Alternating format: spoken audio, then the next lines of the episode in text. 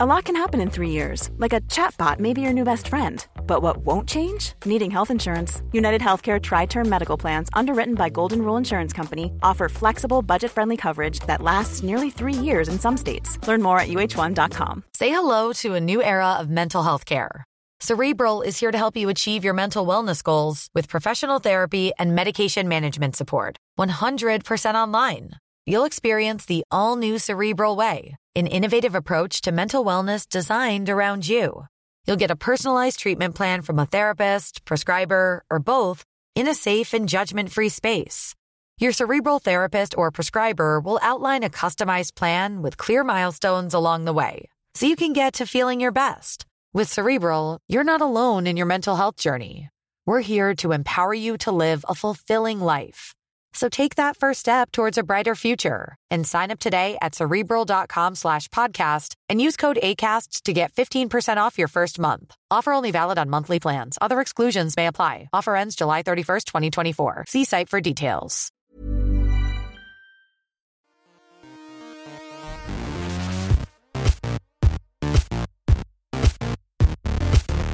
Welcome to the Story Studio. Oh yeah, here we go. Check it out now. Welcome to the Story Studio, a podcast where an independent publishing company explores the world of self publishing, independent art, and the future of storytelling. My name is Luke Kondor with a K, and Daniel Willcocks isn't here today, but Mr. B. Ben B B B B B Ben Arrington is here. is here. and we've got a, a lovely guest. We've got Mr. Russell Nohelty of uh, Wannabe Press and the Business of Art podcast. Today we're talking about selling your soul to make your living as an artist. Um, how are you, Russell? Are you okay? Yeah, I'm doing great, man. I mean, I, we were talking before the show that it's been rainy the last couple of weeks, but uh, it's been nice the last couple of days, so I'm super happy about that. Cool, cool. So what has uh, what's everybody been doing creatively? Have they been writing stuff, uh, crowdfunding stuff? What have you been up to, Ben? Um, well, um, along with yourself, um, I've been planning the very first Hawk and Cleaver Kickstarter campaign for the soon-to-be released issue one of post-apocalyptic luchador superhero extravaganza El Marvo, which has uh, been pretty exciting. I think so far. It's been it's been good. It's been fun putting it together. Yeah, it's uh, it was quite inspiring. Well, maybe not inspiring, not the right word, but to see Sink fund in like 24, 25 hours or something ludicrous like yeah, that. yeah. Yeah. Well, it, it, I think they did they did do it in a day, didn't they? Yeah, that was pretty yeah, it was. Pr- it's pretty awesome. I mean, one of the great things about having Tyler on your team and like publishing your book is he's got a pretty massive audience and reach, especially with Kickstarter. So yeah, you know that was his goal. Like he said, five grand in a day, and I'm like, I remember the days for like five grand in a whole campaign. I would have been like flipping out for. Yeah, we're not asking for that much, and I'm pretty nervous already. Well, well I'm trying to raise uh, twenty thousand dollars on this new campaign, and the mo- I've raised a total of twenty one thousand dollars in five previous campaigns. So I'm basically trying to like double up at minimum um, in order to uh, to get this thing funded the right way. Yeah, is that what you've been working on recently, Russell? Just getting that whole campaign together. Uh, I would love to say yes, uh, but as the years have gone on, my responsibilities have gotten more and more. I'm actually, I have my uh, fifth novel uh, that I'm editing. I just got back from um, my editor yesterday, so I'm going through and trying not to pull my hair out with all of the changes and all of the edits that I have to make. Um, uh, this one is a little. This book's called The Vessel, and it's the most commercial book I've ever done. So it's the one that I've been. It's been hardest for me to write because like my shit is super weird, and like the title of my comp, like the tagline for my company is "Weird Books for Weird People," and like I'm trying to make this book that is still a little bit weird, but uh, kind of like the the opening bridge to like stuff that I can that that that that I would do. Everything that I do is Yeah. very strategic. So like this one is like, okay, I know you as a regular like house mom and like the middle of Kentucky aren't going to read a book where like the narrator is God and he's watching karma shit on the richest guy in the world for 300 pages because he's basically a computer programmer and the car and this is a karmic anomaly. I'd read that. So I'm like maybe maybe you'll read something like Yeah. it's Under the Dome, you know, like more like yeah. Under the Dome but set a million years in the future. So um, that's the book that I'm that I'm writing and editing now. And then uh, I just did some pitches at some uh, some um, at Nick and CW. It's not CW, uh, Cartoon Network. Uh, the last couple of weeks, and then throughout there, I've been sporadically working on the campaign. But I learned long ago that I need three months to plan a campaign, so that I'm not freaking out. So um, I, I what I used to do in two weeks, I now do over three months. That's interesting. It's taken us about uh, a year, Ben, to put ours together. well, yeah, but but I think from actually settling down to work on the campaign campaign's probably Mm. only been the last month, isn't it? Really? Yeah, Obviously, every, everything's been coming together behind the scenes before that, but the actual yeah. knuckling down and planning a campaign, I guess, has just been a month. Russell, it's But yeah, interesting. oh, sorry, Ben. Go on. No, go on, man. I I was just going to say, Russell, it's interesting that you're writing uh, to a to a market in, in essence, because that's sort of pretty much what we've just done. Yesterday, we launched our first written to market book, which is like a post apocalyptic dystopian book called They Rot. Um, and that was very strategic for us. So I know personally, I write more surreal, I guess Charlie Kaufman esque stuff normally, but um, this is our first attempt at writing to. We know there's a hungry market there, so we're going to just bridge that gap to those guys. yeah, you know, I, I live in LA and I worked in movies and TV for a while. And there's this thing with actors, successful actors, and they go, why are they on these weird movies? And then like this, like, why does he do the Joker? Why does Jared Leto do the Joker? And then like five weird movies. And there's this thing uh, with agents where it's like you do, I do one for you and one for me. Yeah. So it's like I do one that pay the bills, and then I can spend two years like making all the weird stuff that I want. And if you look in roughly every creative pursuit, uh, there are the ones that you can kind of tell are the mass market, most commercial books, and then the ones that people are kind of like exploring this weird part of them. Now, s- some authors, uh, they just have a really commercial appeal. Like I would say, like Michael Bay as a director, like that's just his sensibility is super commercial, and that's cool. All of his movies are commercial, but a lot of people have a much more artistic, weird side, and so you kind of kind of have to um, combine that with or like uh, move back and forth between this weird kind of like for me it's uh it's Douglas Adams meets Kurt Vonnegut meets Terry Pratchett and like uh what you would expect for like the Hunger Games and I I, I think that yeah. most most artists don't uh like think that they can do it with just their tiny niche audience but most times you need these sort of at least a few bridge books where like a, a mass audience will go and find it and then might trickle back into your weirder stuff Yeah, I like the I like the one for me, one for them sort of uh, technique, I guess, because you you sort of do those ones that are going to pay the bills, that are going to give you a bit more freedom to do the more experimental work. Um, and uh, you know, everyone does it. I think Steven Soderbergh does it. Um, I Charlie Kaufman is the only person I think who doesn't do it, but he doesn't make many movies, and that's probably why. Yeah and some people can live with their little niche audience. I mean frankly i would be happy if just like a bunch of weird people who liked monsters read my book. But unfortunately um i i have grandiose plans of like you know writing one book a year. You it's really hard to write one book a year and be able to sell it to a very niche group. You generally have to feed that like more niche beast more often than just one time a year. So if I want to hit my goal of writing maybe one book and one graphic novel a year and being able to fund it and then have money left over to do conventions and all the things that I want to do, you know, I have to have a bigger audience than just, you know, this very tiny niche that I've developed is. And frankly, um, what ends up happening when you have these big sort of like this big book is uh, the people in your niche still read it. And then people that aren't in your niche kind of read it too. And that might tell people who are then in your niche also.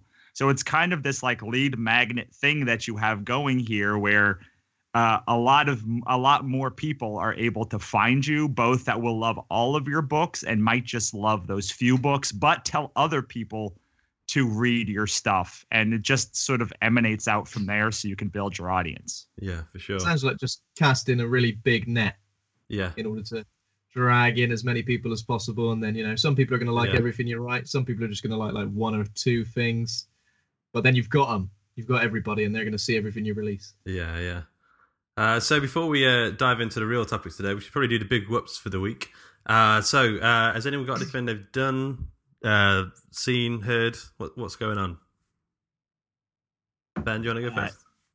Uh, yeah, yeah, sure. Um, I'm going to say my big whoop for the week is uh, Resident Evil 7, which I've been playing sort of quite sporadically this week. Um, I was really unsure about it initially because it's first person, which is you know pretty crazy for the series. Obviously, a complete a complete uh, change for the series. But after probably only being about three hours in, it is a return to form, and uh, survival horror is back. It is absolutely terrifying. It is one of the most Yay. yay, yay. It's one of the most engrossing like video game experiences I've had uh in probably like last year or something. But because it's just it's just crazy. It's just absolutely terrifying. I'm not playing it in VR because I just don't think I could handle it. I yeah, just yeah. think that would possibly possibly kill me. I struggle with horror games generally. Like I love horror films and I love horror books and stuff, but horror games, me being an active participant just terrifies me. So being the VR side of it as well, it would it would give me PTSD. I'm sure it would. There, there, there are a few parts in this game where I know if I was playing it in VR that I probably would never go back to it because I'd just be like, no, just no, just no. have you played outlast ben Um, I've I've played a tiny bit of Outlast. I think I maybe had a demo of it, but that similar sort of vibe, I guess, similar sort of atmosphere where everything's just it's, it's just sort of like the just not just a soundtrack, but just the the, the sound effects from everywhere. There's always like a door somewhere closing. Where you're like, what the hell was that? There's a creak of a floorboard, and it's just it's just so well crafted to create the ultimate uh, survival horror experience. And there's a lot of throwbacks to sorry callbacks to the like original games in the series which really make it feel like a Resident Evil game. Because from playing the demo, the only probably the only thing I didn't like about it was that it didn't feel like a Resident Evil game. It just felt like any kind of cookie cutter first person horror game. Yeah, But then as you sort of progress and you get more into the story and more into the atmosphere, you realize it's just it is just a classic classic Resident Evil game. yeah. What's your favorite Resident Evil game? If you don't mind me, is this it or? No, no, the first one. The first, first one. one. Okay. Yeah, it's weird because I've kind of enjoyed them in order that they've been released. Hmm. So the first, the first and the second were like the two for me. But then that's that's the similar the similarities between the first and the second and this one, in terms of atmosphere and in terms of when you finally get into a safe space and the and the soundtrack tells you that you're in a safe space, that relief, that relief is just is you get there's no words to describe it. Have, have you guys played this at all? Not the new one. Uh, the only Resident Evil I've, I've played properly and all the way through was Resident Evil Four, and I don't think that one was as scary as some of these older ones. But there was a Yeah, really that- terrifying guy with a like a, a sandbag mask and a chainsaw constantly chasing after you. He was he, he was pretty scary. Well, Resident Evil 4 was sort of like more, it was somewhat more action packed. Yeah, yeah, St- still pretty terrifying, and there were some bits which were genuinely terrifying. In Resident Evil 4, there was a there was a uh, an enemy called a regenerator, and that whole section was was shit your Yeah. pants. yeah. But yeah, if you if you guys get a chance to or you're interested, definitely give Resident Evil Yeah, 7 I think I will. shot Yeah, there's a lot of like genuine scares as well, and it doesn't rely on cheap jump scares. It's just like the atmosphere builds and builds, and then the scares like are, just feel real. Hmm. So yeah, I, I recommend it. It's great. Uh, awesome What about you, Russell? What uh, have you got a big whoop for us today? Ah, all right. So I listen to a lot of marketing podcasts. So I'm going to give my big whoop to "Marketing Made Easy" by Amy Po- uh, Porterfield, which is a probably the best singular podcast that I've listened to about marketing, and it literally does make it easy, and it actually gives actionable advice every single episode. So if you want marketing advice, and now it's geared towards people who uh, who who make online courses. Yeah, So like she makes online courses. So you got it like it's not a hundred percent uh that you can take away, but I would say if you're trying to start an online business and make it actually successful, uh, some of the things that she talks about about like planning strategies to launch and all of these little pieces um, have been very, very uh, effective when I've implemented them in my own business. And I think I went through these 150 or so episodes. I went through about 70 in a week, Yeah. um, all free, and all everyone has like its own little download piece. Yeah. Are you uh, a big podcast listener? Yeah, I love podcasts, Yeah, but like not the too. podcast that most people listen to. Like Yeah. I listen to all boring business ones, but I find them fascinating. Yeah. like business ones. But um, I've know, I did, listened like, to uh, like at least sixty percent of yours now, Russell. I did tell you I was going to do that, and I just can't help it. I just get sucked into podcasts. Well, I'm I'm glad that like it was it, it was it was suck in worthy. I don't know how to say that less uh less like kind of nastily. But, yeah, yeah, Um yeah, we kind of moved. So we were doing twice weekly and this at the beginning of this year we moved to just mostly doing interviews and only interviews um uh, once a week and then uh sometimes doing extra episodes Hmm. but I found that I went back and I looked at our most popular episodes, and like Jim Zub was one of them, and uh, Matt, um, Margot Atwell, who's from Kickstarter, uh, was one of them. yeah. Listen to that And, one. like, it was- really good. Yeah, it was. Thank you. It was. It's the first time I've ever heard someone from Kickstarter on a show on a podcast before. So like, I was pretty excited to like get her. It only took like a year Yeah, of like of communicating with her and the person who uh, uh, was my old kick, uh, Kickstarter contact. But yeah, I mean, I, I like that podcast because it's uh, it's actionable advice. But there's something about listening to an interview with somebody. Like I have Dirk Manning coming up, and Tyler uh, James Yeah. is going to be on it, and DJ Kirkbride, who won an Eisner for uh, Popgun. And just there's something about listening to sort of the organic in uh, uh, interview that kind of I don't know. I feel like it kind of makes me subconsciously uh, pull out the actionable advice better yeah, yeah. You sort of absorb it a bit better, I think. because it feels like you're kind of listening in on a Yeah. conversation between friends. Yeah. Uh, so my big whoop is another bit of a marketing one, um, and especially if you're publishing indie books, I think you should definitely take note of this. So, um, me and, and Dana, and we're a part of a lot of um, uh, indie publishing Facebook groups, and the thing that everyone's been going on about this last year has been Instafreebie, and we kept putting it off because we kept just thinking we don't know what it is, and all it is really instafreebie.com is a place to put up your book and uh, it's just a place to send people to, and in exchange for their email address, they get to download your book. And it sounds simple, but what? And you can do that on your website. You can just create a landing page. But the thing that Instafreebie does, it supports the people who put their books on there um, via these group giveaways. So right now, me and Dan, we've been up there for one day, and we're doing a post-apocalyptic giveaway, and we've got 160 email address signups in one day for free. And this was, and these are like targeted uh, leads, so they're all post-apocalyptic fans. And now we're gonna we're gonna contact them every day this next week to say, look, we've got a novel out that's this genre. Um, it's just a great website, and I really recommend it. And also, um, I've been talking to one of the reps there about because they only do e- ebooks. They they haven't really looked at doing comics yet, but I really want to find a way for them to do uh, comics. So, Russell, that's something we should talk about at some point. I think if you're interested, but instafreebie.com is definitely something you should check out anyway. Oh, that sounds awesome. I will definitely check it out. I actually just do you guys do NoiseTrade? Uh, I've not heard of it to be honest. No. It's kind of similar similar thing, except that you can you can get a tip. So like one of the things that they do is like you can give leave a recommended tip for like how much you should Oh, uh, give cool. to your people Yeah. and they do do graphic novels so NoiseTrade and then they have a targeted newsletter that you can be featured on you pay um, like $75 or $200 depending on where you want to be in the newsletter and uh, then it goes out but same thing like in exchange for the email address you get to download the book Yeah, yeah. Uh, and I know uh, cap- capturing email addresses is is big on uh, uh, for you and, and your business, Russell. I think um, so. Me and Ben just did the six day course that Tyler put together, uh, and your lesson was on there Sure did. uh, to get the Facebook contacts.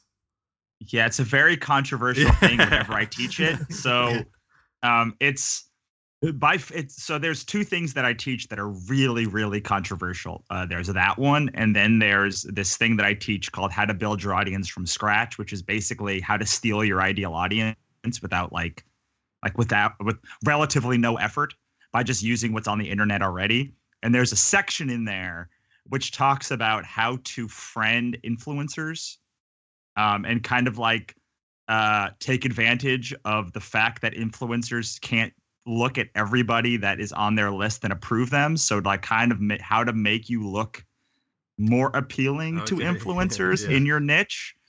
And uh, I call that daisy chaining. Uh, and uh, both of those are super controversial. Like, and I tell people the same thing: is I don't care. I don't care if you use it. All I care about is that it works and that you can use it very effectively. And I've used it to raise thousands of dollars and become friends with like Jimmy Palmiotti and you know name drop name drop other people and a lot of the people that I have in my anthology I made friends with that way initially. So again, I don't care if you use it. I just am telling you it's there and is a bit and is able to be a very effective way that you can uh, supercharge your social media and mailing list today. Do you mind if we just quickly mention that, uh, tell the listeners what that tactic was? I mean, not not in detail, but just to let them know what what the idea was. When the uh, six day Kickstarter challenge was, Yeah, that one. Yeah. Yeah, so basically, uh, you can import all of your uh, Kickstarter contact, your Facebook contacts into Yahoo, and get all of their email addresses, and then email them. Yeah. I mean that that I sounds mean- it sounds simple, but I don't know why. I mean, I can sort of see why some people, depending on you know who what populates their friends list, would be a little bit against it. I mean, I filtered out a lot, but Yeah, yeah. Um, me, me too. And and I, I, I even I had a few sort of responses like, uh, "How the hell did you get my email address?" Uh, Did you? but, Yeah, but to know- be fair, I, I think only a handful of people unsubscribed from the list. yeah, Yeah, So- you know and- what? I had like five thousand people, and I and I uh unsubs and I filtered out zero. I put zero into groups. I just literally sent one email out to all of them, and um, uh, about thirty percent open rate as opposed to the fifteen that I have for normal stuff, and. I got the normal crap that you get for that too, and the unsubscribes, and some people complained. But I also made a. F- Can I curse on this show? yeah, yeah, of course, yeah, yeah. A fuck ton of money. Like I also like That's I, I had strong. people email me and say, "Thank you. I didn't even know your campaign was going on, and it had been like three weeks of me pounding social media. I haven't known you now. I haven't known y'all since I was doing a campaign, but I'm telling you, it's super fucking annoying to be on my Facebook feed during a campaign because it's like ten times a day. Every time someone backs, I'm posting about it. Every time there's an increase in pledge, I'm posting about it. It's a constant barrage of crap that's on your feed." and I would I sent these emails out being like, ah, what am I gonna get? Like one or two other people, and like dozens of people, dozens of people like either responded, I didn't know your campaign was going on, or thanks for this, or they went and they donated from that email. And so again, I'm uh, well, maybe not again, but I'm a big proponent of I don't give a fuck if you don't like what I'm doing. I only give a fuck for people that do like what I'm doing. Yeah, You do don't like what I'm doing. Guess what? Unsubscribe. yeah. How many ti how many times during the campaign did you email all of these contacts? Two Just twice. at the beginning and the end. Okay, so it's I, not. I have other email lists Yeah. that I do like all the time, but those are people that intentionally wanted to be on the list. Yeah, we've got Yeah. like six lists now, uh, based from various different uh, sources, and some of them I don't give a shit how often I email them because they were very like they only got on the list to get something free that was only vaguely related to us. So I'm not. They're not. They're not my friends. You know what I mean? They're potential customers. as cold as that might sound. oh. Yeah, uh, but like my granddad's on my Facebook list. I'm not going to email him like every other day saying, "Fucking back my Yeah, and the- campaign." and and the email list is also a lot different where you know when with that email list i, I always I'm, the subject line is always something like hi john or yeah, hi yeah, i just wanted to let you know my campaign's live now we're We're trying to raise $16,000. I absolutely don't expect you to support me. Um, if you do want to support me, this is where you can go. Yeah. If you like monsters or this, this is the stuff. And so I'm very like polite with that email because it really is just, hey, just so you know. Mm. Whereas the last campaign that I did with my regular list um, was like I, I sent an email uh, the every week, and then two days before the campaign was over, the day before the campaign was over, twelve hours before the campaign was over, two hours before the campaign was over, and minutes before the campaign was over. And like I'm not doing that with that other list. Uh, Yeah. because I know two things about that Facebook list is like there are a bunch of people that really want the book. I mean, it's a great fucking book, and most of my friends are like comic creators, so like they do want an email about it. And Facebook sucks because they don't show posts to everybody. And I know that, but I I know a lot of them also um are um I don't want to say lazy, but I'm going to say lazy. They're not really time sensitive people. So they're going to wait to the last minute. And so I want to send that last email to be like, hey, by the way, um, I know you're a lazy son of a bitch. I- that's okay. Like, I'm a lazy son of a bitch too. But like, I just want to let you know this is the last chance to like get this thing. And then Mm. it's going to be way more expensive later, or we're not even going to hit our goal. So it's not going to be available in hardcover. So, like, if you want it, get it. If not, like, we're still cool. We're still friends. Like, no worries. Yeah, and sometimes I won't back a campaign because I'm skint, and then I'll think I'll think okay, I'll wait till the payday and I'll, I'll I'll back it then.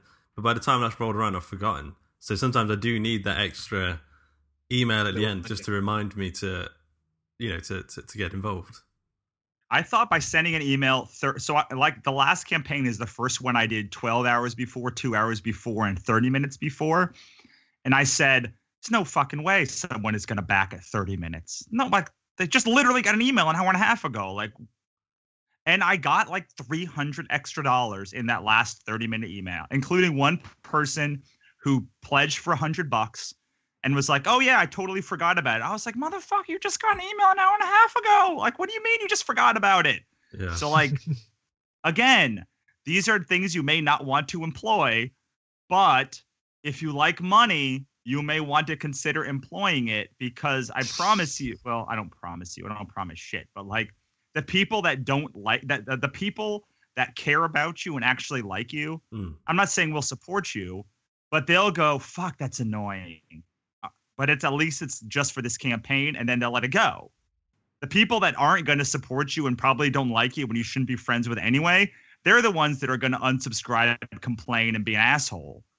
But like when when I started thinking about it this way, where I was like, I, I this is my full time job. Like I have basically two months a year to make my to make money and print books. Like this is so like. Hey man, if you want, if you don't understand that in two months I have to do 12 months worth of work, like cool man we shouldn't Yeah. be mm. friends but like i need to to be doing all of this shit which i don't like doing i don't like emailing people 20 times a day and like doing facebook events. Like that's not how i want to spend my time. I want to create cool shit.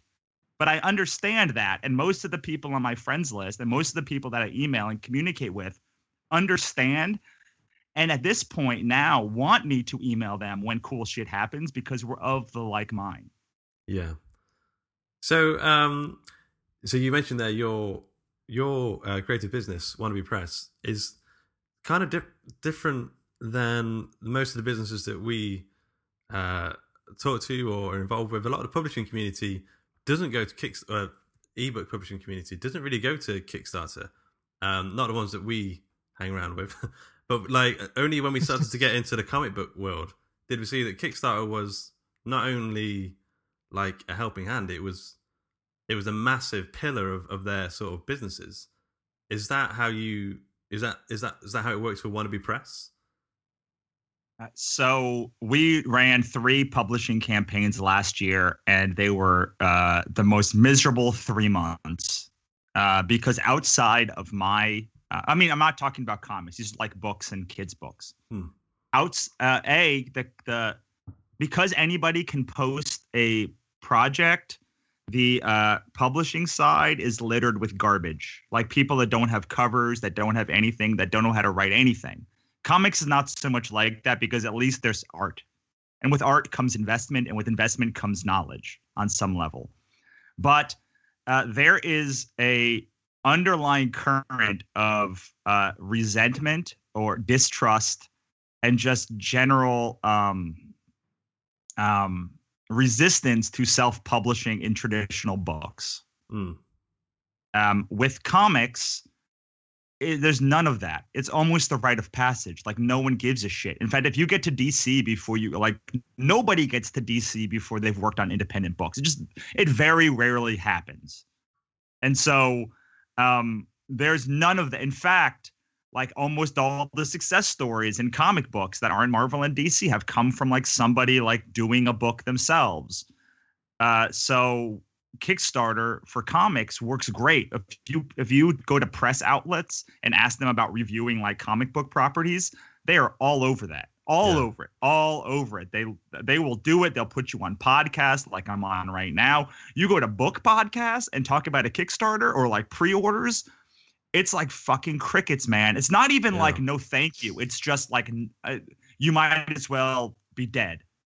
Um so there's but I- you I I think you need both because comic books are a niche market. Most comic book people like books. They, they even if they don't read that much. Um book people are but uh, so like having comics they're also really be- much better sales at shows but books have uh, a much wider audience. And once the book is out you can make it an ebook. You can make it a physical book. There's so many more things that you can do with an ebook that you can't do with a comic. My comics don't matter how great they are will never be an audiobook.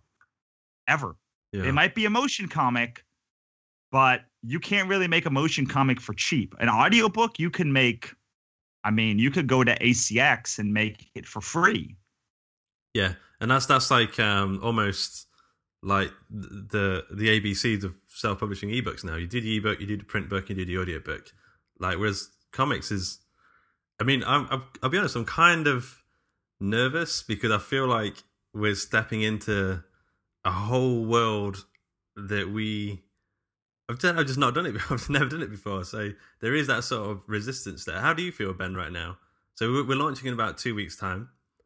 Yeah, so we were going to aim for possibly the 13th of Feb, possibly. around Uh, I think that's a day before Russell's next campaign. Does that? Yeah, ours is launching on Valentine's Day because fuck love, monsters are better. Cool. That's a that's a nice campaign. Yeah.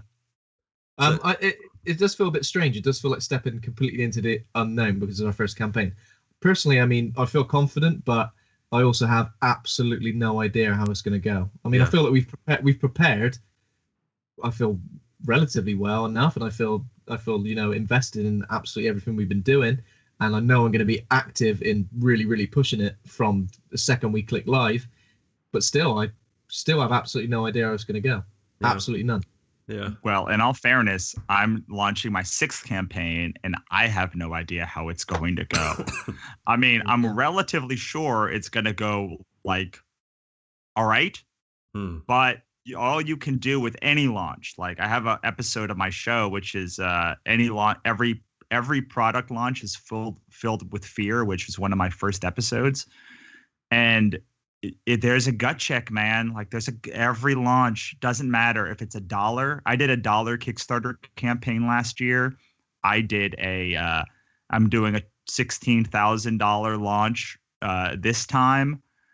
Every fucking time, every time, it doesn't matter how I know. I know exactly what to do, and I'm still fucking terrified. So you're in the right. Like if you're terrified, Ben, or like you don't know what's gonna do, you're right. Like it, it like there's an there's there's an element of of just the unknown with all entrepreneurship.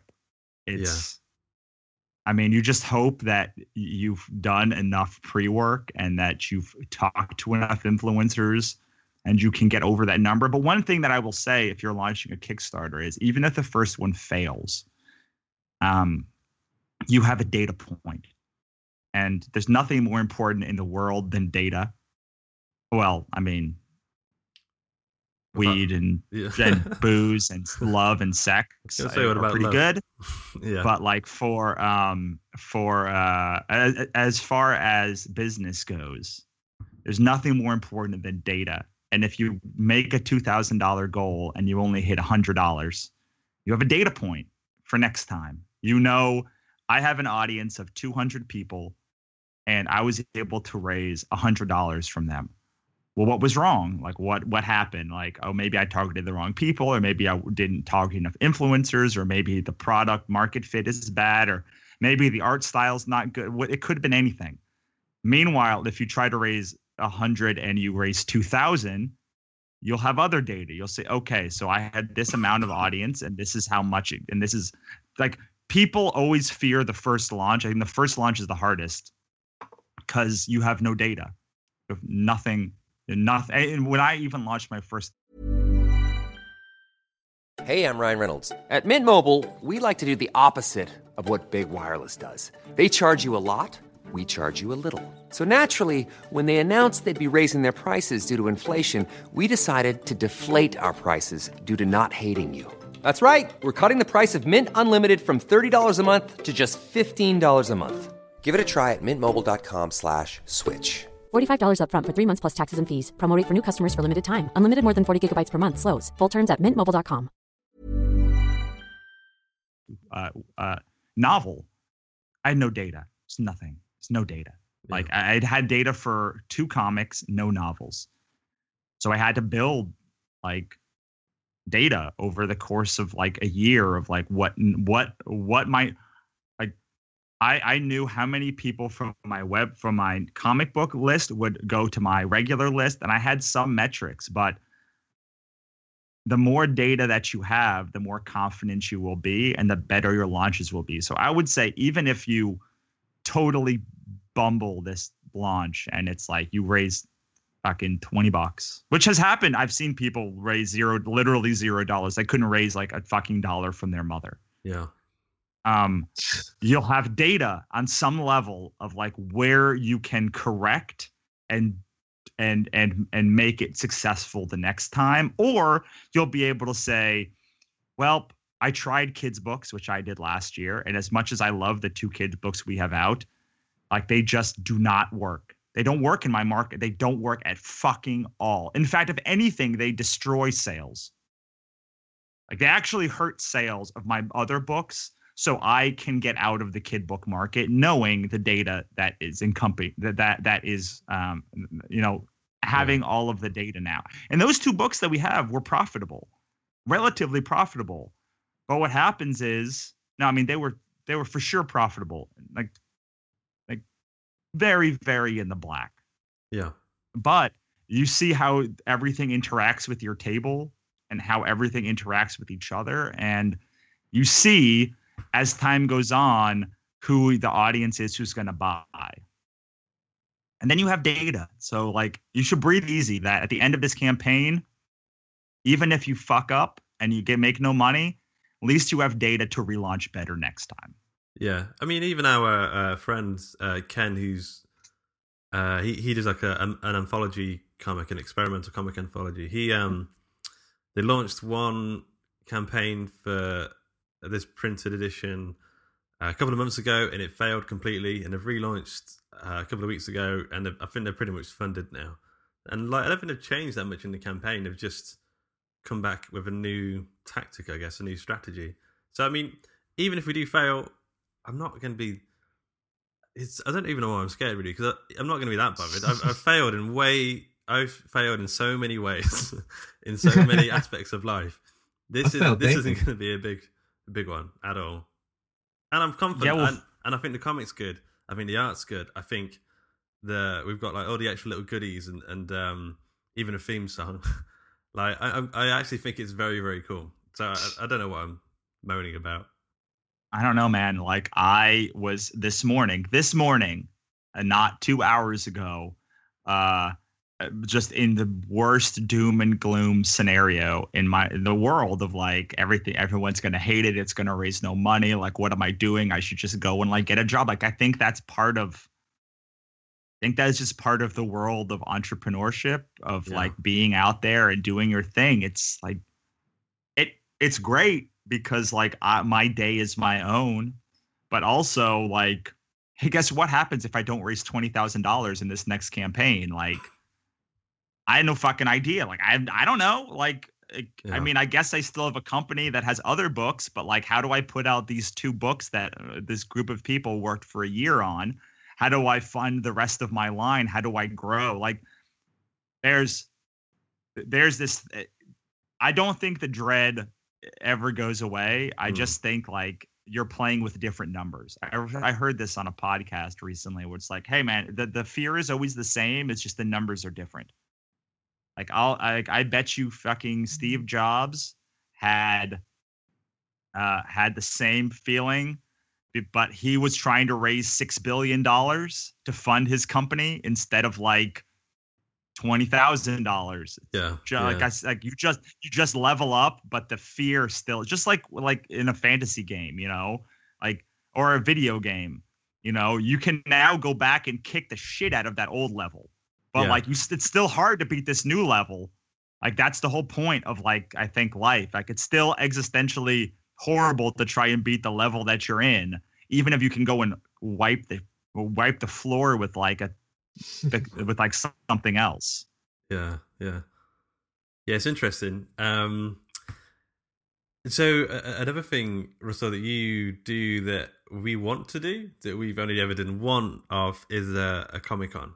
Um, we did one. It was a very very small Comic Con. Um, we didn't have any comics at the time, so we just took our books and we took uh, uh, the cover artwork for our Kickstarter that's coming up, and it was fun. It was really good, and we we made some money. And like, I think we definitely want to do more of it. But is there any any sort of advice you would give us or the people out there who are looking to get into doing comic cons, who maybe don't have the enough stock yet, or or or they just don't know where to start with it? Split tables as many times as humanly possible. Split tables. number one. Wh- What does that mean? Like- so again, It means multiple people sharing a table. okay, cool. So here's the deal: is most people, everybody should be able to do their table in two feet of space. A, a normal table is eight feet. Most artist tables are six feet. Uh, You should be able to do your table in two feet of space because, and here's why: you should know where your big bangers are, the ones that will sell. I know exactly how to do a table in two feet because I know that two phone, two books of mine account for ninety percent of sales. Yeah, So I don't know. the rest of the table is all fluff to get like a little bit more sales here and there. But Katrina hates a dead shit and Ichabod Jones Monster Hunter are 80 to 90% of sales at every convention. The only time that's not true is that like um uh like I did an art show and the, most of the people there were like super um like uh not arty people really. Hmm. They were just kind of people that came in off the street and then um my father didn't kill himself kind of kept on pace with katrina but still uh, katrina and ichabod share a one-two spot and if i just literally have them on the table i know i will make money so reverse engineering that um, if a table for instance if a table costs $300 and i know it's only worth 80 i'm going to try and split it three ways like or, or four Yeah. ways yeah. um, the other thing is most people put all sorts of garbage on the table. Um, do you think we put too much on the table, Ben? 'Cause we had like a laptop playing short films and everything. right, I mean, Zero it's okay. Garbage. I mean, it's it's okay. I mean, I'm not saying it's good, but like I used to. So here's the thing: is I used to have one. I used to have one dollar buttons, five dollar prints, and ten dollar uh, books at my table. And then, and as I took the one dollar and five dollar stuff out, and I only had a ten dollar, twenty dollar, and thirty dollar at my table, I wasn't making more total sales. I, I was making roughly the same amount. Uh, in fact, almost exactly the same amount what was happening was uh, I was targeting different customers, and the amount total amount that I was making was going up. So, um, at any convention, um, I mean, let's just I'm gonna throw some random numbers out there. Out of hundred people, like 20 people are there for autographs.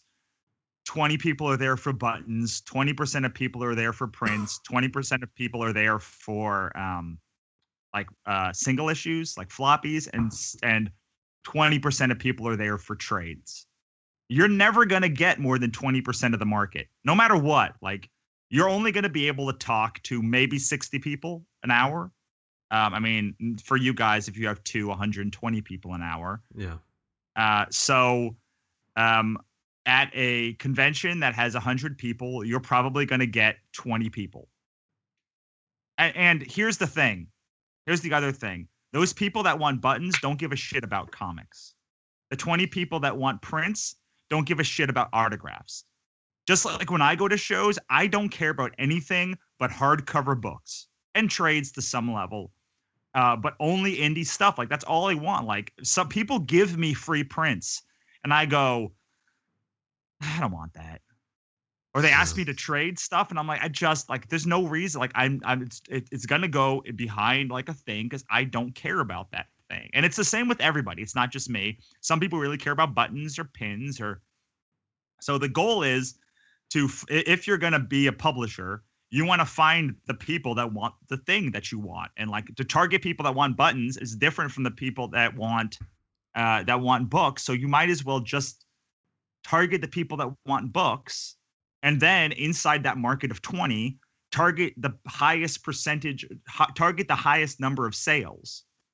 Because if you're going to get 20 sales and maximize 20 sales you want to spend them to spend as much as possible at that table you're never ever ever there's no way you're going to get more than um, like 30 to 40% of the sales ever in, in fact in that 20% of people you're going to maybe attract one of those 20 so every 20 people, my goal at a show is to spend three minutes every hour with 20 people and hope that two of them spend at least two to three of them spend at least $30 at my table.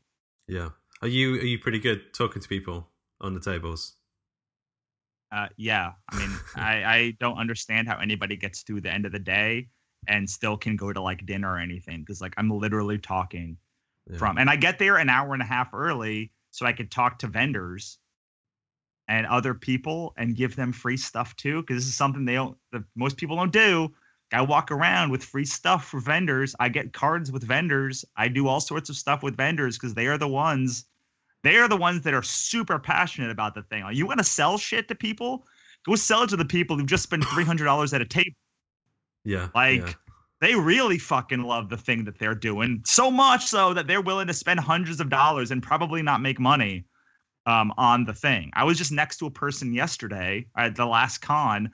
The end of the con, she counted all of her money and went out and spent like four hundred dollars on stuff just because she liked the stuff. Yeah. That's how you get to be vendors. I'm not saying you should do it so that they buy. You should definitely make friends because those are the people who have audiences. Those are the people that can get you in front of their audience if they like you and you and and you're friendly. Like those people are influencers that have hundreds, if not thousands, if not tens of thousands of fans who who with saying or with a tweet or an email can say, "Hey, this is really cool. You should go check it out." And boom, you could have just made like hundreds, like a dozen sales because that guy liked you or that girl liked you. Yeah. So uh, we've uh, this interview's gone by very very quickly. We've been in, been in it for fifty minutes already. Um, this is a whole interesting new world because we've always been focused on digital sales. The physical thing is we're still getting heads around. We're still getting used to it. Still getting used to the idea of getting out of the house and uh, talking to people face to face. Yeah, but here's the thing. Um, uh, sales is two triangles. There's only two triangles that matter in sales. The first is your sales funnel, which is um, a certain amount of people who go to the top of the funnel uh, uh, move down to the next phase and the next phase and a certain amount buy. So for me, I break this down into four sections. The first is knowing you. A certain amount of people will know you, and then a certain amount of those people will like you. A certain percentage of those people will trust you, and a certain percent of those people will buy from you. Hmm. So if uh, if you need to, and you can see this in your own life, like we all have that uh, uh, uh, shitty uncle that we uh, know and don't like, that like that that friend who we like but wouldn't trust with a dollar, and that uh, and that guy and, and that and that uh and, and that family member who we trust but not enough to buy their like Mary Kay cosmetics or whatever bullshit they're selling that Yeah. day. But we also have that friend who you know if you give him 10 bucks, he's going to come back with awesome shit. All of us have that guy who's like, "I'll sure, you want 20 bucks to go and buy some awesome crap or go to the go and buy food? Yeah, man, I'll here you go. Here's 20 bucks. I know it's going to come back." And those so we all want we're all trying to find that small percentage of person at the bottom that that will buy that that will say yeah i'll give you money I, I know just over and over i'll keep giving you money because i know it's always cool shit that you come back with. So if you know that you know you just have to throw a bunch of people in the fucking top of the funnel that know you so a certain amount of percentage of people will buy. Yeah. that's one that's one triangle. The more important triangle is uh the if i, I tilt that on its side and now it's about standing out. Uh because here's the thing is let's just take books for instance. Uh there's 300 plus let's just call it 400 million people in this country in my in america. Half of them want to write a book. Any given year about a million are are are, are put out. So um, just by making a book um, and making it available you now are ahead of uh, 199 million people, right? Hmm. That's still a fuck ton of people you got to compete with. I would not want to compete with a million people. Um, so you offer you if you offer it in physical format, you separate yourself a little bit more. You offer you offer it in hardback format, you separate a little bit more. You start really separating yourself out when you do things like a podcast, when you uh, go to shows. Because now, especially if you go to shows, and then especially if you speak on panels at shows, you are now only competing with the other people at that show. So at a show, you may have 600 vendors, and that's still a lot. But you're only competing with those 600 instead of that million. And not all the 600 are doing the thing you do. So now out of that 600, only maybe 50 of them are speaking on panels. So now you're competing with 50 people. And there are other ways to like separate yourself and do all this stuff. I mean, it doesn't have to be that. Like you could also, if you're doing prints, do like uh, high-end prints or do holographic prints or offer something nobody else does. But the more you can you can take that triangle and go from like and and stand out and go into a focused point and you become one of one which is what conventions and like doing hardcover books and printing offset and doing all this stuff what it does is it allows you to stand out from everybody else who is doing the same thing because right now luke and ben are one of a million people and some people know you at that one of a million. Like you do things like you know the um the Instafreebie and all this other stuff to separate people. But of all the lists these people are on all the other Instafreebie lists these people are on like you're still providing them an ebook. Hmm.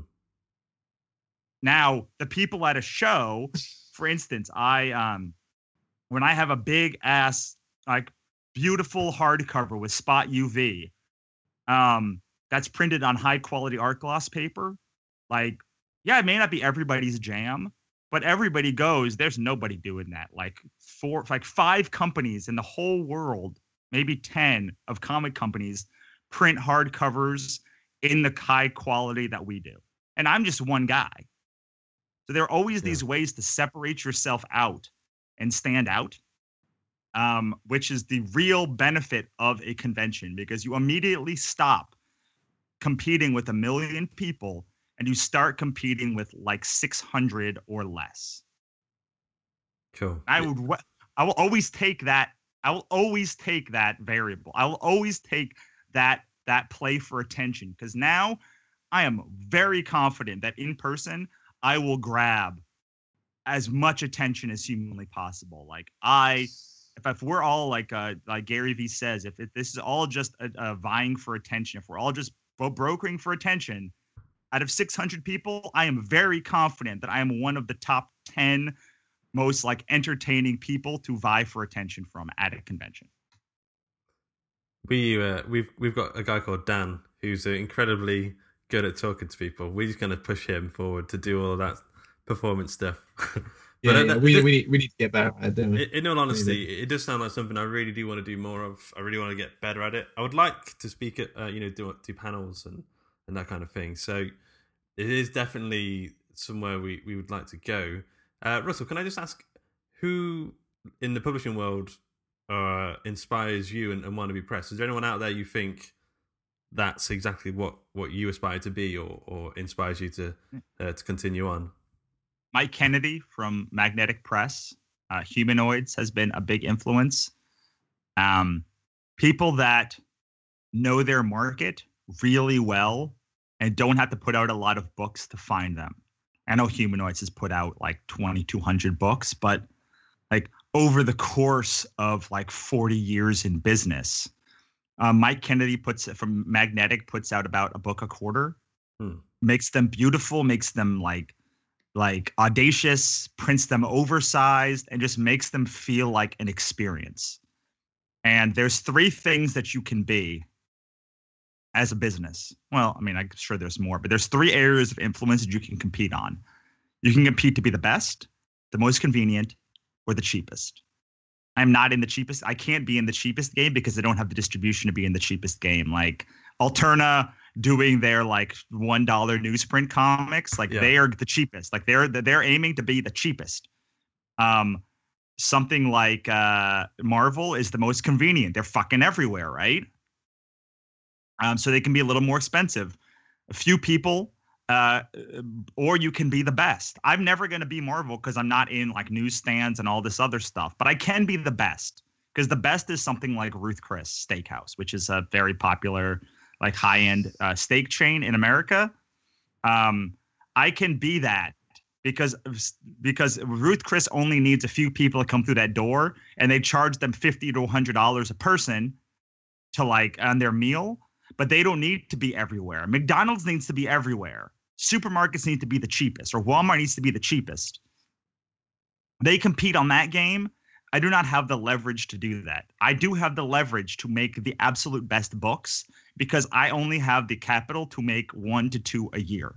And so if I need so now if I sell a book for $30, I need to uh, Marvel needs to sell 10 books roughly to make to meet that and more really because I have no overhead like it's me in this room is really the and um and and Alterna and there's nothing wrong with that. Alterna needs to sell 30 copies for every copy that I sell of my book. So again, like I, I really like uh uh magnet and it's not it's not wrong if you want to compete on like the cheapest or the most convenient, but you need to design your product in such a way that you know that's where um you're going to be competing. Again, to go back to the shows, one of the best things you get from a show is market research from what lights people up when you talk about it. You can see it in your customers' eyes. You can ask them, why did you buy this book? Yeah. You know, you can ask them, what did you find so interesting? And you can mold your pitch so it's the exact thing that your ideal client wants. And away from the other clients, why do you think we have a book called Katrina Hates Dead Shit instead of Katrina Hates the Dead? It's because we brought 10 misprinted copies of Katrina Hates the Dead to a show one time and sold out in like 20 minutes. Katrina Hates the Dead sells well, but nowhere near as shit. Why do you think we talk about mythological fantasy and then make sure we, we drill in mythological fantasy instead of that it's a horror book?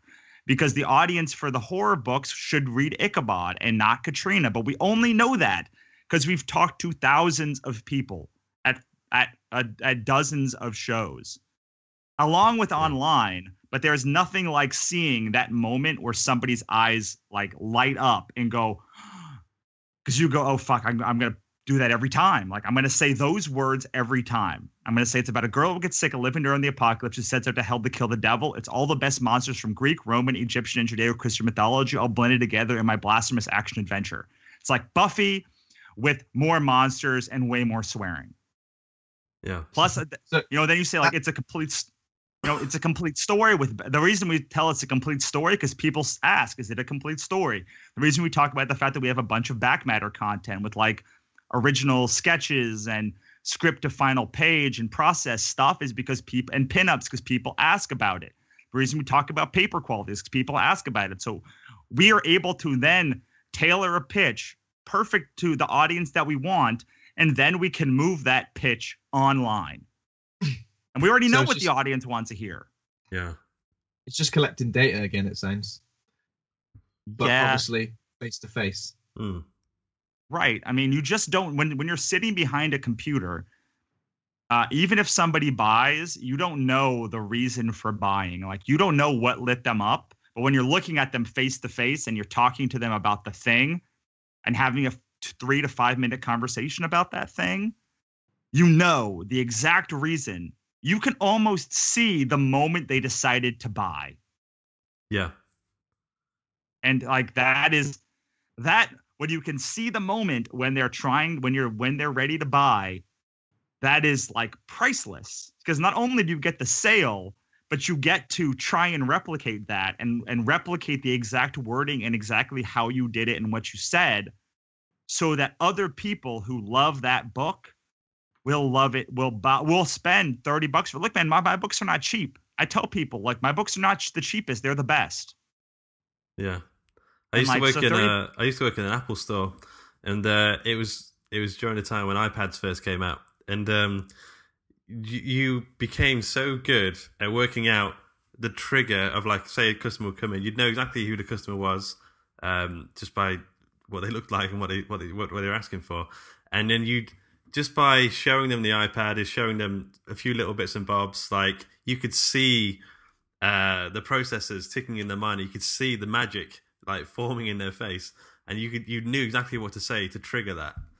So, yeah I because you want you want them to have the epiphany. Like yeah, you're never that's it, the gonna epiphany, convince exactly. somebody. Yeah, Like you go this is this this is this this is this and you, you they go really? That's awesome. And you go yeah do you want to buy it and they go yeah i want to buy it but they had the idea to buy it. Like Hmm. it's you just you're seeding it and you're seeding it and i do a lot of shows and one of the reasons we do a lot of shows is guess how much customer data i have for monsters and other scary shit from a year of talking to people and and and 10 shows roughly we did where we had prints and and all this stuff. Like yeah, why do you think I call it monsters and other scary shit instead of monsters and other scary things or monsters and other scary stuff? Why do you think we have a wraparound cover and we hired Aaron Alexovich to do it?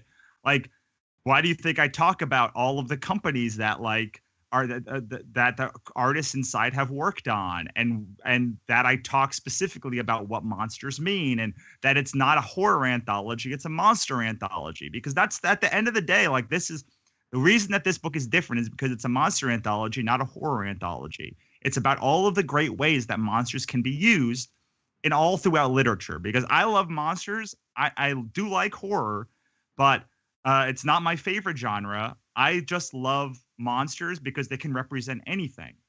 And this book, and and when I talk to people about that, I can see their eyes light up. I can say, "Hey, this book's going to be forty dollars, but there's going to be a wraparound cover, and the eyes are all going to be spot UV." And it's going to be if we hit twenty thousand dollars, it's going to be glow in the dark. The UV is all going to be glow in the dark. And people go, "Oh shit, I really want the glow in the dark." I'm like, "Yeah, man, so you got to support it." Because here's the thing: is I have this little like floppy edition, uh, uh, soft cover edition. I'm like, here's the deal: if we don't hit our goal, it's still going to come out. It's going to look like this. If you want it to look way better, you got to back it. Yeah, But all of these things now, not only am I getting data on the books that are coming out, uh, on the books I have, but also the books that are coming out and refining my pitch. The reason I have a new uh, nonfiction book called Sell Your Soul How to Build Your Creative Career, which will be out later this year, because at shows, guess what happened with all the comic book people? They all wanted to make fucking comics. All the people that like bought comics wanted to make comics. And so I was like, but you're doing it all wrong. You have no idea how to like build a custom audience or or like the, it, how to like even make something good, how to sell it, how to launch products. So like I wanted to make a product that spoke to the audience who I was seeing every week. And now we go to shows and like we had one copy of it or we had two copies of it and now we, I, I since gave it to a couple of beta readers but people all day come up and say what is that book when is that going to be available it's not because i'm a fucking brain scientist brain scientist brain surgeon it's because i uh it's because uh, I, I i saw the need in the audience from having hundreds of conversations i said oh shit you like monsters you really like monsters how about I just do a big ass anthology about monsters? And everyone's like, yes, do a fucking big ass anthology about monsters. So everyone who buys, who bought our old books, told us what to make next, but only because we saw them at shows and saw how they got excited about monsters and as excited as we are. cool. So there you go. Get out and do some live shows. Um, okay, so um, Russell, we're we're at the time now where we uh, do the quickfire rounds. Are you are you mentally prepared? Do you know what's happening? I mean, I and I'm not mentally prepared. I don't know what's happening, but I'm ready to rock and roll. Let's get this shit on the road, man. Okay, cool. Uh, number one, zombies or vampires? Zombies, but only because vampires have become pussies recently. Spaghetti or lasagna? Lasagna. Spirit animal. Jhonen Vasquez. The last person podcast you listened to? That's a typo. But the last podcast podcast you listened to. Uh, marketing in my car, in your car, in my car, whatever. Russell Brunson's podcast. The last book you read. Um, regional. The regional office is under attack. Is what I'm reading right now. The last human you petted? My wife. I guess. uh, Harry Potter or Frodo Baggins? Uh, Harry Potter. What's your favorite book? 1984. Oh, interesting. Good choice. Good choice. Cool, timely. Um, okay, uh, cool. So, I mean, uh, where can uh, we follow you in your work, Russell? Okay, so I have a couple of places right now. Since the Kickstarter campaign is live, uh, Yeah, so this is going to go out uh, uh, the, the week the week of the campaign. This podcast is going to go out. Yeah. All right, cool. So the campaign is live right now as you're listening to this. Well, as long as you're in the first, like it's not April, but when you're listening to this. Um, so uh, monsteranthologycomic.com is where you can go and and get the book. The book is Monsters and Other Scary Shit. It's a 224 page anthology about monsters. It's not a horror anthology, it is a monster anthology. It's cute monsters, scary monsters, sci fi monsters, fantasy monsters, and a whole bunch more. The artists uh, have worked for things like Transformers, My Little Pony, Invader Zim, um, and have published with like Space Goat, Marvel, Vertigo, um, Simpsons, and a whole bunch more. So it's just a bunch of awesome comic creators who um, are jamming out about their favorite monsters because that's the only rule that I had with this anthology was uh, you has to have monsters and you gotta love monsters. Um, so that is at monsteranthologycomic.com for forty dollars. You get the hardcover delivered in the United States, extra shipping. Sorry, guys. Um, you also get so that's going to be a hardcover with spot UV on all of these cool yellow eyes, which you can see on the page. Um, and you also get a digital download of the cover, which everybody loves. I've been following Aaron Alexovich, who's the cover artist, work for a long time, and I still think this is his best cover he's ever done. And then the uh, PDF and CBZ file of the book, all for forty dollars, delivered uh, delivered to you, no additional shipping charges unless you're international. Um, Cool. If you want to check out our uh, my podcast, the business of art.us will take you there. It's also available on iTunes. It's about it helps creatives build better businesses. During the launch of this campaign, we are bringing on a crap ton of awesome anthology creators. Dirk Manning, uh, Brandon Perlow, who uh, was Eisner nominated for Watson and Holmes, DJ Kirkbride, who won an Eisner for Popgun, Monster Anthologies, Gwen Dreyer and uh, Nicholas Doan. Um, and we're even going to have a special appearance by uh, Tyler James uh, from ComixLaunch. All just awesome people. And I asked them all the same question your top five anthology tips. So if you want to learn about anthologies, uh, the business of art.us during the campaign. I also put up all my live uh, my live um, uh, panels. I'm going to be hosting one with Mark Waid and Amy Reeder and Dean Haspiel um, at the Comic Creator Conference. And uh, then my pod, my my company site is wannabepress.com. So in order, uh, uh, Monster Anthology comic to pick up my dope ass anthology. Um, the business of art.us, you can quit sucking at business. um, and uh, and wannabepress.com to check out my dope redesign of my site. Great. I definitely recommend the people who listen to this show to listen to the business of art because all you guys out here, most of you are, writers and publishers yourself, and I would recommend it because I've listened to most of it and it's all fantastic. Um, and it's very easy to, and I really like the little uh, intro jingle. It's uh, Thank like, you. like a little indie game sort of thing. It's really nice. So Um, that is from because that so that is from uh, Reply All. Uh, so I got that idea from Reply All, and that's a great track called Bit Quest from Kevin MacLeod.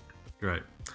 Okay, so I just want to say a quick thanks to Disasterpeace for the intro and outro music, Acast for hosting the podcast, the listeners for listening.